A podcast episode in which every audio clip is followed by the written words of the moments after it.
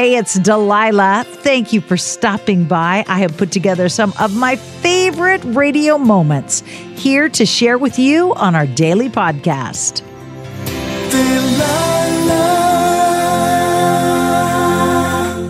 Hey, it's Delilah. Every night on my radio show, I have a feature called Delilah's Dilemmas, where folks call me or write me and share a sticky situation they're in. And I try to help them figure out the best course of action. Today, we're going to listen to some of those unique situations right here on Hey, it's Delilah. Tonight's Delilah's Dilemma says, Hey, Delilah. So, my mom borrowed my phone recently, and while she had it, she went through my texting history. This really upset me.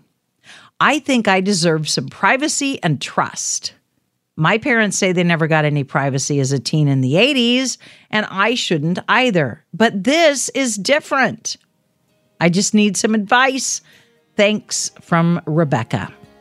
Well, Rebecca, I was a teen in the 70s, so your folks aren't that much younger than me, but I will have my words for you coming up next.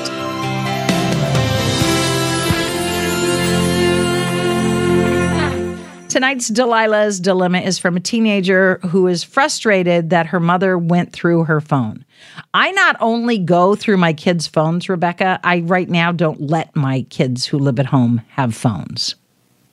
So, you wrote to the wrong person if you uh, wanted some support here. So long as you live under your parents' roof, Rebecca, and you eat their food and you're on their insurance policy and they are paying the heat bill to keep you warm in the winter or the AC bill to keep you cool when it's hot outside, so long as they are the ones that are putting food in the refrigerator that you eat and I'm I would even go so far as to bet they're the ones that bought you the phone and are paying the monthly bill on the phone. Guess what?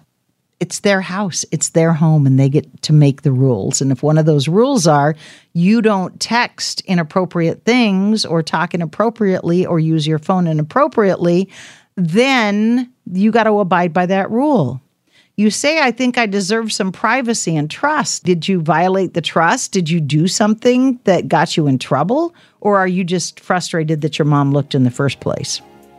I got to vote with your folks on this, Rebecca. Sorry to disappoint you, but I am right there standing shoulder to shoulder with your folks.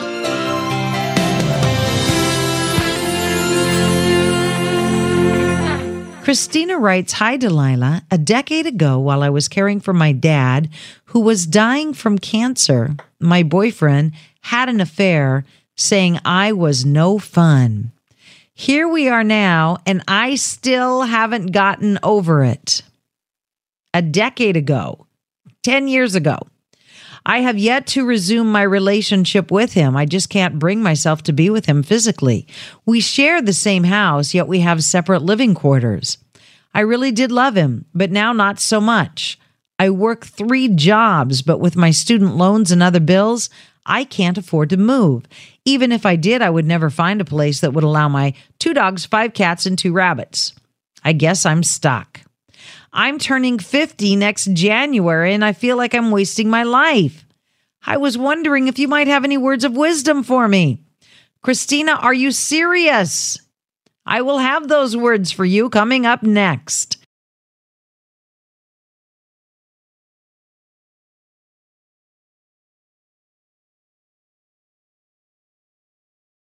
Tonight's Delilah's dilemma is so unbelievable that I actually have to believe it because I can't, I don't think anybody could make this up. 10 years, a decade has passed that uh, Christina's boyfriend cheated on her. And so for 10 years, they have not been in a loving relationship, a physical relationship. They say, share the same house, but they they don't even live together as best friends. They have separate quarters. So, Christina, if you are putting your life on hold for somebody that you have not been in love with for 10 years, that is absolutely ludicrous. I get that you need a place that will accept your two dogs, five cats, and two rabbits. I understand that there aren't a whole lot of landlords that are going to rent to you, but you cannot continue to share a house with somebody that you're not in a loving relationship with unless you two come to the agreement that, okay, we're just going to share the house. We're not going to pretend to be anything else, and you can get involved with somebody else, and so will I. I mean, that's crazy. That that is such an empty situation. And why would you want to be in that situation? If you have not forgiven him, forgive him. Let it go, Christina. For goodness sakes, let it go. That kind of bitterness or resentment is going to eat you out alive. It's going to give you cancer and rot out your insides. So let it go. But if there's no way to repair this relationship, let it go. You shouldn't be stuck simply because you need four walls around you. Let it go. Trust God to lead you to the right place and hopefully to the right person. Good luck and God bless you.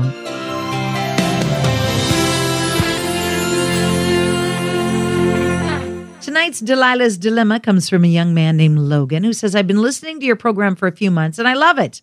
I attend the University of Florida. And two months ago, I broke up with my girlfriend. We have a lot of mutual friends, and all but one of them took her side. We were a really close group of friends, hanging out most nights together. I feel quite ostracized by them, and I was hoping you could play a song to cheer me up and offer some advice. Why did our friends choose sides like this? Please help me. God bless from Logan. Logan, I will have my response to your Delilah's Dilemma coming up next.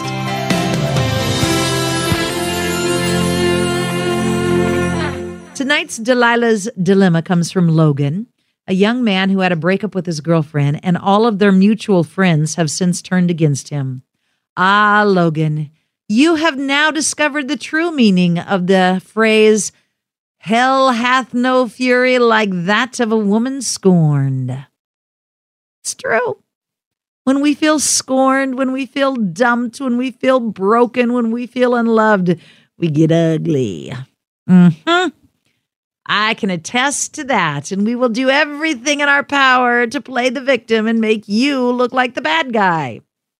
I've spent my whole life in that role. I know it well.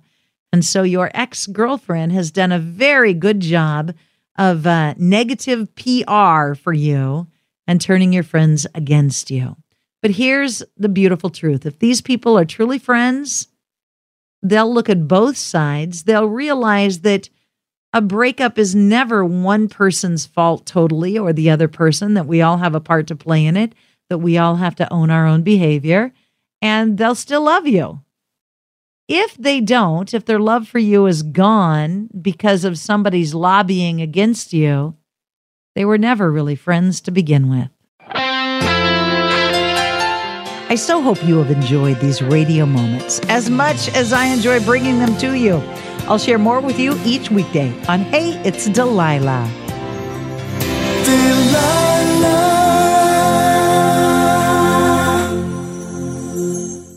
Hi, it's Delilah. Up Faith and Family is the leading streaming service for uplifting entertainment. It's the only place to stream all seasons of the award winning series Heartland with exclusive content you won't see anywhere else. Binge all of the past seasons and don't miss the season 17 premiere on April 25th and stream a new episode weekly. Dive into the warmth of Heartland and let Up Faith and Family be your go to service for all things uplifting. Start your free trial today. Go to upfaithandfamily.com.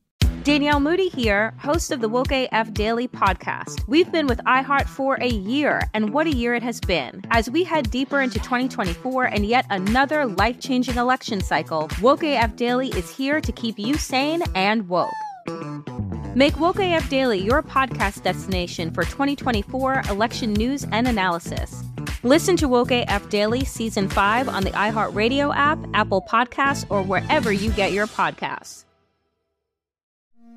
It's like the police knew who he was before they got here. From iHeart Podcasts. The medical school dean at USC was leading a secret double life. He's breathing right now? Yes, she's absolutely breathing. I'm a doctor, actually. A story about money, power, and corruption. When people fall in line, they fall in line. Looking back, I realized, oh, everyone knew. I'm Paul Pringle, an investigative reporter for the LA Times. Listen to Fallen Angels, a story of California corruption on the iHeartRadio app, Apple Podcast, or wherever you get your podcasts.